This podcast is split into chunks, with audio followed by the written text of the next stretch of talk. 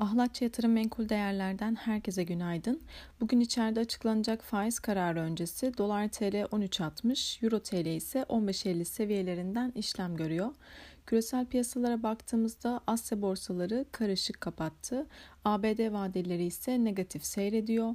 Dün Fed'in 25-26 Ocak toplantısına ilişkin tutanaklar açıklandı. Daha öncesinde Mart ayında 50 bas puanlık süper şahin beklentilerin ardından dün daha ölçülü ve verilere bağlı bir yaklaşım sinyali verilerek bu beklentiler geri çekilmiş oldu. Ukrayna sınırındaki Rus askerlerinin bir kısmının geri çekilmeye baş, başladığına yönelik haberlerin Amerika ve NATO tarafından doğrulanmaması dün tekrardan piyasalara satışa neden olmuştu. Ons altın tarafına baktığımızda yeniden 1878 dolar seviyelerine yükseldiğini görüyoruz.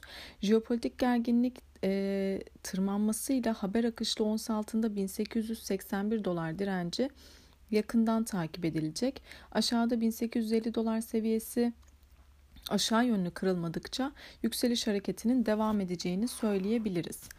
Borsa İstanbul tarafında dün pozitif açılışla başlasa da seans sonlarına doğru geri çekilme yaşandığını gördük. Buna rağmen kısa ve orta vadede hareketli ortalamalarının üzerinde tutunan endekste dünü %0,16 değer artışıyla 2041 puandan kapattığını gördük. Bugün için yukarıda 2055 ve 2071 seviyeleri direnç olarak takip edilebilir. Olası geri çekilmelerde 2030 ilk destek olmak üzere 2000 seviyesi de psikolojik destek olarak kalmaya devam edecek.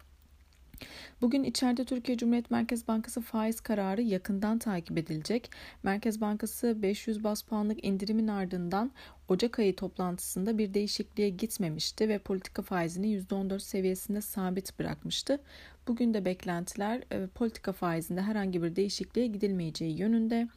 E, dışarıda bugün ABD konut satışları Philadelphia Fed İmalat Endeksli endeksi ve işsizlik haklarından yararlanma başvuruları açıklanacak. Herkese bol kazançlı güzel bir gün dilerim.